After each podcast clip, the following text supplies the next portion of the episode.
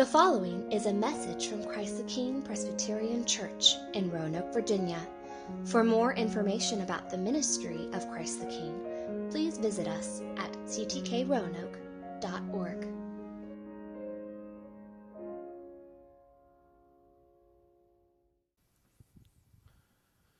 Well, good morning. Good morning. Welcome to Christ the King. Uh, my name is Penny, and I'm the pastor here. And uh, if you are new, if you are a guest or a visitor, welcome. Uh, we are glad that you are with us. Um, whether you are um, maybe first time coming to CTK, or you've been here many, many times, or maybe this is the first time you've been to a church in many years, or maybe ever, I want you to know that you are welcome here. Because regardless of what you might bring here this morning, regardless of what this past week or the past months or years may have entailed, the truth is, is that every one of us is in need of the same thing, and that is the grace of our Lord. And so that's, uh, that's for you and that's for me, and that's why we gather to be reminded of his grace and to be called to walk and to follow him in all his ways. And so this morning, uh, we continue to do that, to be reminded of God's ways and what He has called us to by looking uh, at the fruit of the Spirit. For the last number of weeks, we've been uh, going through this series on the fruit of the Spirit. And this morning, we're coming to the last of the fruit of the Spirit, the fruit of self control. You remember the fruit of the Spirit is love, joy, peace, patience, kindness, goodness, faithfulness, gentleness, and self control. And as we've been looking at these fruit of the Spirit, I hope you've noticed and realized that, that these aren't simply things that we aspire to, right? These aren't simply virtues and characteristics and qualities that we hope to one day attain. Like, you know, well, well, I know I'm supposed to love, but, but I'll love like in a few years from now. Like gentleness, that sounds all well and good, but you know, uh, maybe in a couple months, then I'll pursue. Like these aren't just things that we are seeking to attain. They're often the distant future, but actually, the fruit of the Spirit is supposed to be a part of the normal life of the Christian. That these are the qualities and the virtue that we are to embody each and every day, not just in the future, not just one day, but today. That the fruit of the Spirit are the qualities and the virtues that show that we are Christ's. They're not works that we do to earn His favor, but they're actually evidence that we are loved by God that we know the Lord and the Holy Spirit is at work in our lives.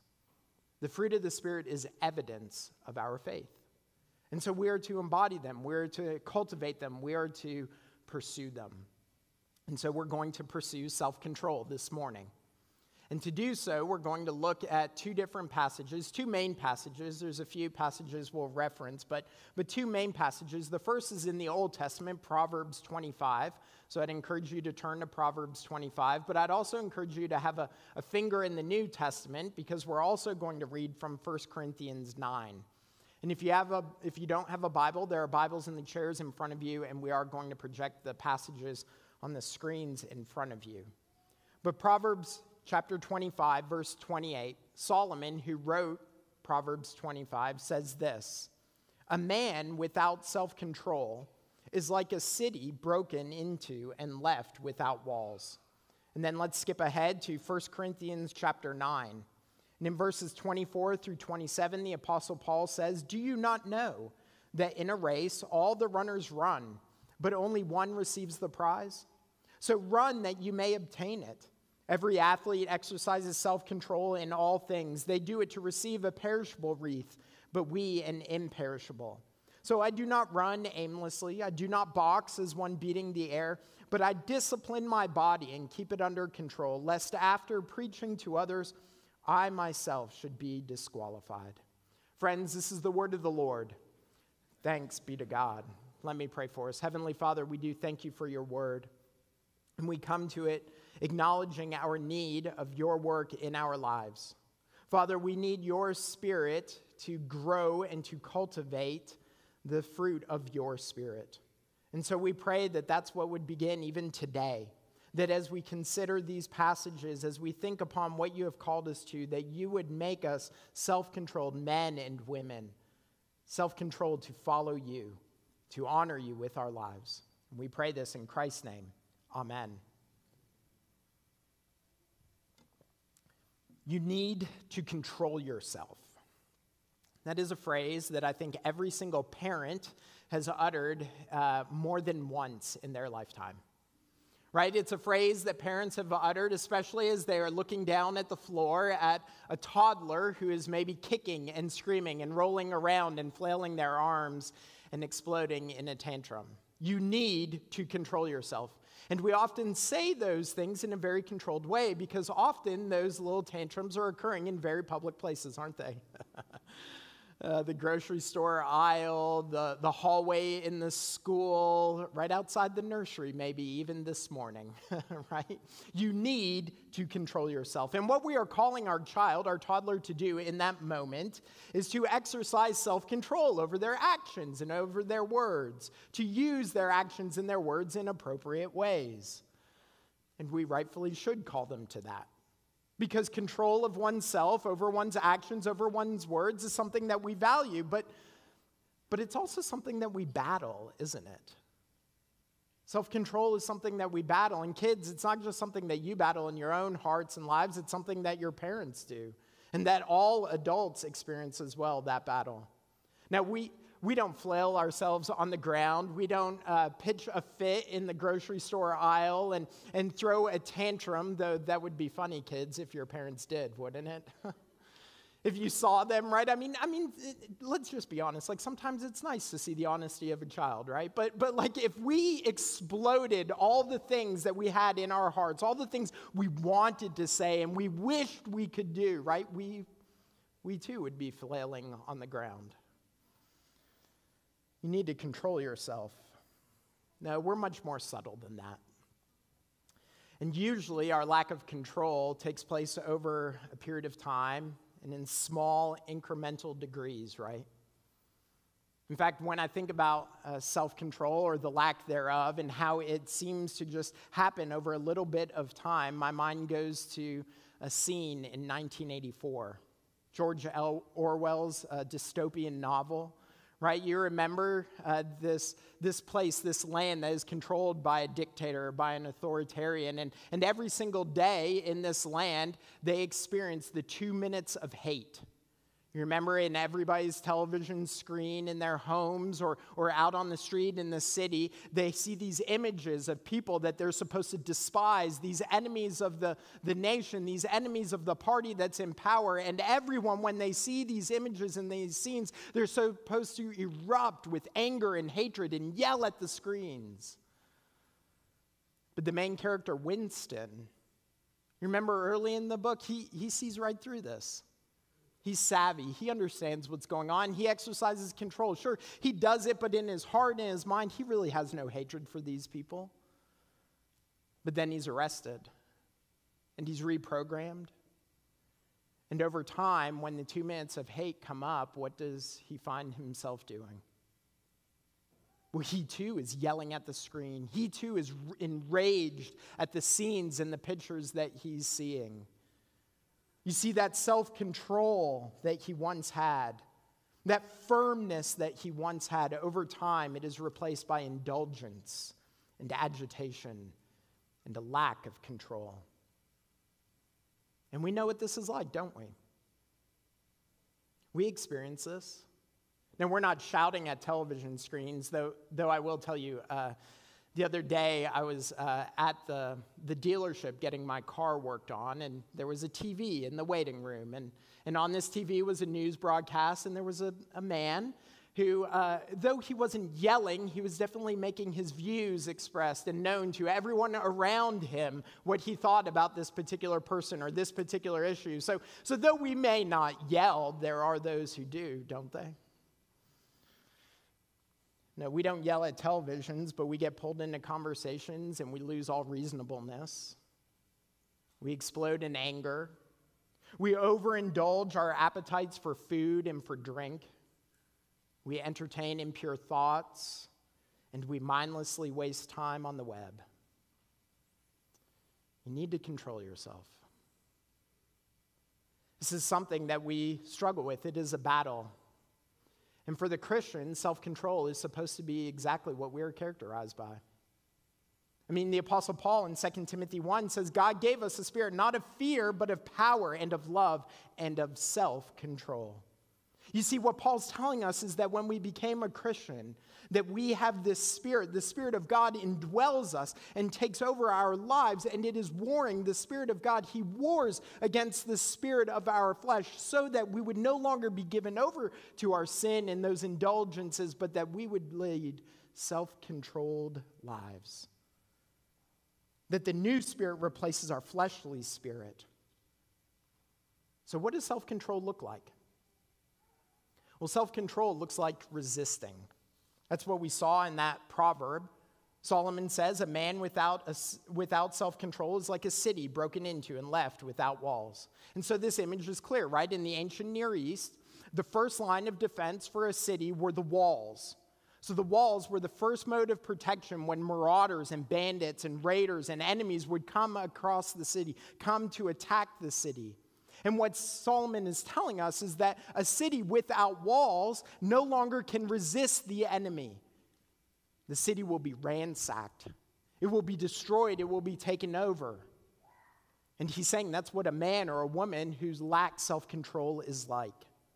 They no longer can resist. But the adverse is true then that self control is like that wall. It is like that wall around the city that helps us to resist and to restrain evil and sin. You see, that's what we are to do. That's what self control helps us with. It helps us to restrain and to resist sin. I mean, just think about the context of the fruit of the Spirit. Paul was contrasting the fruit of the Spirit with the fruit of the flesh, right? And he says in Galatians 5 walk by the Spirit and you will not gratify the desire of the flesh. For the desires of the flesh are against the Spirit, and the desires of the Spirit are against the flesh, for these are opposed to each other. And then he lists off the fruit of the flesh sexual immorality, quarreling, biting tongue, right? All of these sorts of different sins and vices, and he contrasts it with the fruit of the Spirit love and joy, peace, patience, kindness, goodness, faithfulness, gentleness, and self control. What he is telling us is that in order to resist the fruit of the flesh, we need the fruit of the Spirit. We need to exercise self control. So, how do we do this? How do we resist? How do we exercise self control? Well, self control begins with reliance. In order to resist, we need to rely. You know, of all the fruit of the Spirit, I think this is the one that we are most prone to say, I can do this. I got this one. I mean, we look at the other ones, right? Love, ah, I could love a little bit better. Gentleness, yeah, for sure. Could do that a little bit better. Joy, yeah, can sometimes be Eeyore. I, I could be, do better in joy. But self control, I got it. I think we're prone to do that. I mean, just think about yourselves. Think about all that you've done, all that you've achieved. I mean, I look out at this congregation, many of you whom I know, and, and I see men and women who are very talented, very capable, very successful, and intelligent people. And that success came through hard work and opportunity and self control right? I mean, think about the things that you've achieved. Maybe you've tried to get healthy over the last few months, the last few years. You've lost weight, you've been trying to eat, right? That, that required self control. Maybe you're training for a race, like the, the uh, Ironman half triathlon was last weekend, right? I, I don't know if any of y'all have trained for a tri like bravo if you have.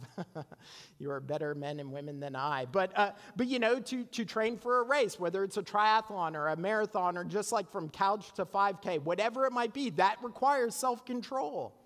To acquire a degree to graduate from high school or college or grad school to get a promotion to start a business to study for a test all of these things require self-control and because we've exercised self control in these other areas of life, it's easy to think that when it comes to restraining sin, I got it. I can handle this. A little work, a little resolve, a little self control. And in doing this, what we're doing when we approach self control in this way, when we approach resisting sin in this way, is we are adopting the Bob Newhart approach to sin and, and struggle.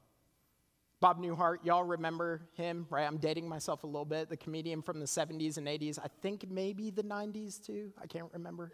I know he's an elf, so he's at least in the 2000s. But regardless, he had the show, the Bob Newhart show, where he, he was a Chicago psychologist, right? And there was this scene where a woman comes in and she speaks to him all her struggles, all her difficulties. And what is his response to all of her struggles and all of her difficulties? You remember? It was two words Stop it. I have bad thoughts. Stop it. I struggle with my tongue. Stop it. I'm overeating. Just stop it. And this is how we approach sin sometimes, don't we? In temptation. Stop it. Bad Christian. Be more self controlled. Just be better. So, how's that going for you? I mean, you're, you're finding lot of victory over your sin, lot of success. Stop it. No, of course not, right? We know that.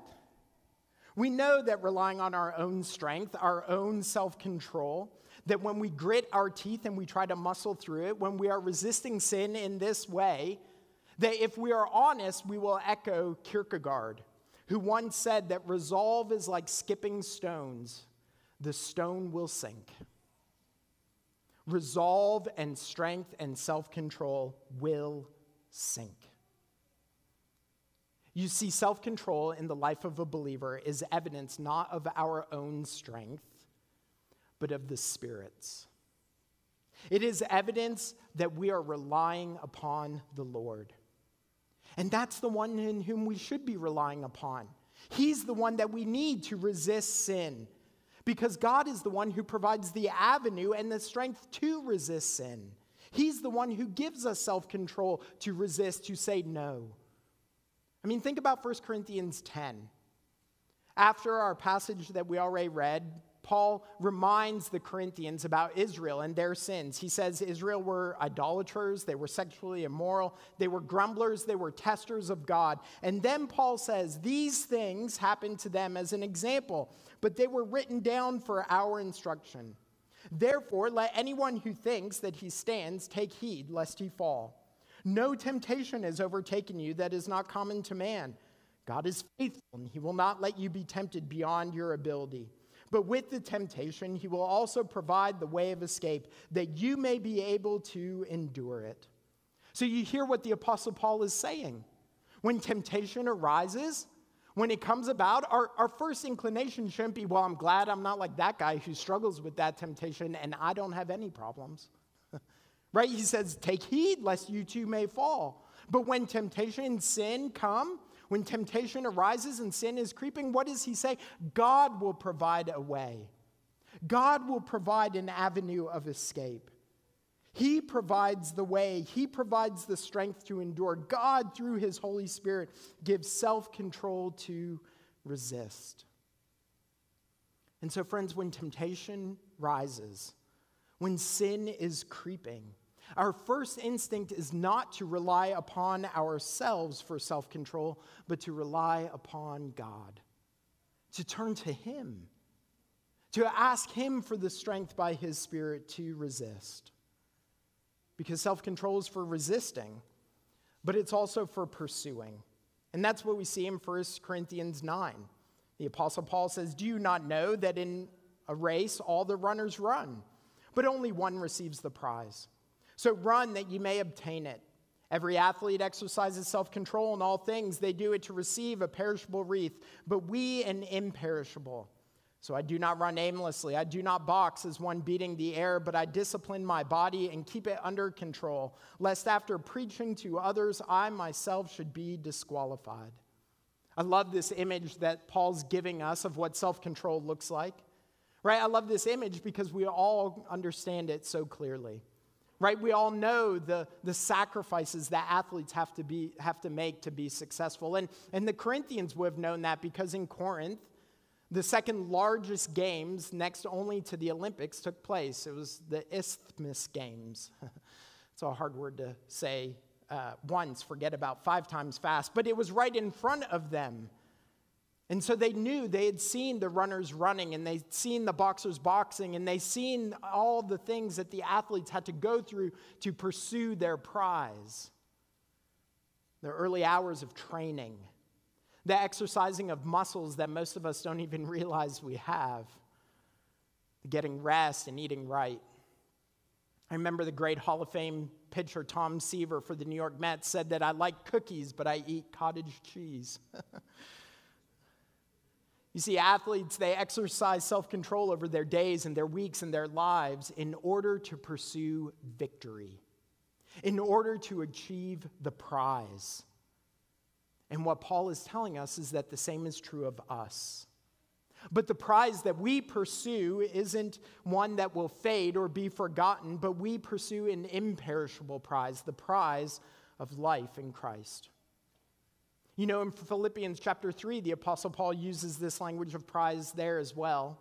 And there he's speaking about knowing Jesus and sharing in his sufferings and attaining the resurrection. And then he says, Not that I have already obtained this or am already perfect, but I press on to make it my own because Christ Jesus has made me his own. One thing I do, forgetting what lies behind and straining forward to what lies ahead, I press on towards the goal for the prize of the upward call of God in Christ Jesus. It's a beautiful passage, isn't it? The Apostle Paul, he, he has this single focus, this prize, this goal in mind. It is straight ahead, and, and he will lay aside everything that hinders. He will not turn back. He will continue to move forward. He has disciplined himself to achieve the prize to pursue Christ. You see, friends, the purpose of self control is to restrain our sin, but, but it's not just so that we would enter into this moral neutrality, but it's so that we would also pursue beauty and truth and grace. And we know this in all other areas of life. The importance of resisting and pursuing, right? I mean, we say no to idleness and yes to work. We say no to cookies and yes to cottage cheese. Maybe not enough. we say no to social gatherings and yes to studying. We do this in every other area of life, and we do it to acquire things that will fade.